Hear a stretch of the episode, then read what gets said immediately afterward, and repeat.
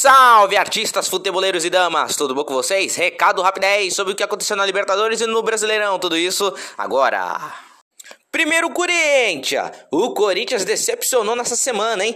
Enfrentando os reservas do Always Ready, empatou em 1 a 1 em Itaquera. Vale ressaltar que o Corinthians também optou em escalar um time reserva também, com gols do Alisson e do Borja, e não aquele Borja que era o ex-Palmeiras, e sim outro Borja.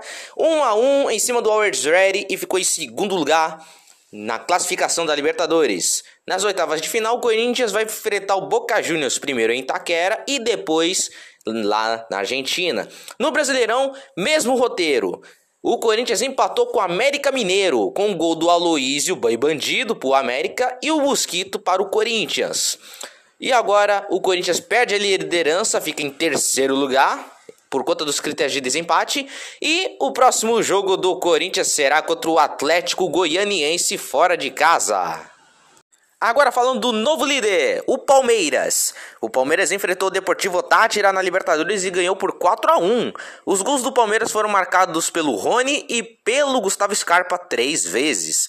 Quem fez o gol do Tátira foi o Jean Gutierrez. 4 a 1 e o Palmeiras na Libertadores vai enfrentar o Cerro Portenho. O primeiro jogo será no Paraguai e na volta será no Aliança.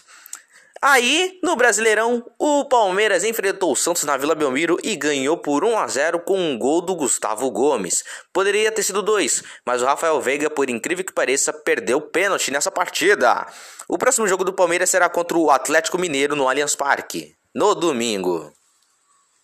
E falando do Peixão, o Santos empatou em 1 a 1 contra o Banfield na Vila Belmiro, com gols do Marcos Leonardo para os brasileiros e com o sonoro golaço do Nicolas Domingo para os argentinos. 1 a 1 e classificação decidida nos critérios de desempate. O próximo adversário do Santos na Sul-Americana será o Deportivo Tátira. Primeiro jogo será na Venezuela e o segundo será na Vila. E agora, no Brasileirão, o Santos perdeu para o Palmeiras, nada é a declarar. O próximo jogo do Santos será contra o Atlético Paranaense no domingo. Será no sábado. Me enganei. É por isso. Eu tô pistola. E por último e não menos importante, vamos falar do São Paulo. O São Paulo, depois de empatar em 1 a 1 na Neoquímica Arena contra o Corinthians, o São Paulo enfrentou o Ayacucho no Morumbi, cheio de reservas, reservas e reservas. O São Paulo ganhou de 1 a 0 com o gol do Caio. Ele fez o seu primeiro gol como profissional.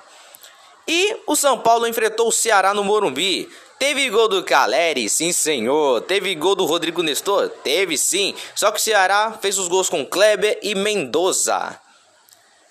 E agora o próximo jogo do São Paulo será contra o Havaí, fora de casa. E nas oitavas de final da Sula Miranda vai pegar a Universidade Católica do Chile. E para finalizar, vou soltar a escalação. O Palmeiras é o novo líder, com 15 pontos e nos critérios de desempate, por ter feito mais gols e melhor saldo de gols, Palmeiras é o líder. Em segundo está o Atlético Mineiro com os mesmos 15 pontos. Em terceiro está o Corinthians. Em quinto lugar está o São Paulo com 13 pontos. Indo um pouquinho mais para baixo está o Santos em nono lugar. E em décimo quarto lugar está o Bragantino com 10 pontos. E é isso, galerinha. Encerrando mais um podcast maravilhoso. Eu espero que vocês gostaram desse podcast de recado rapidez. Se inscreva no canal, nos segue nas nossas redes sociais aí. Fui! Tchau, Brasil! Que vem acréscimo!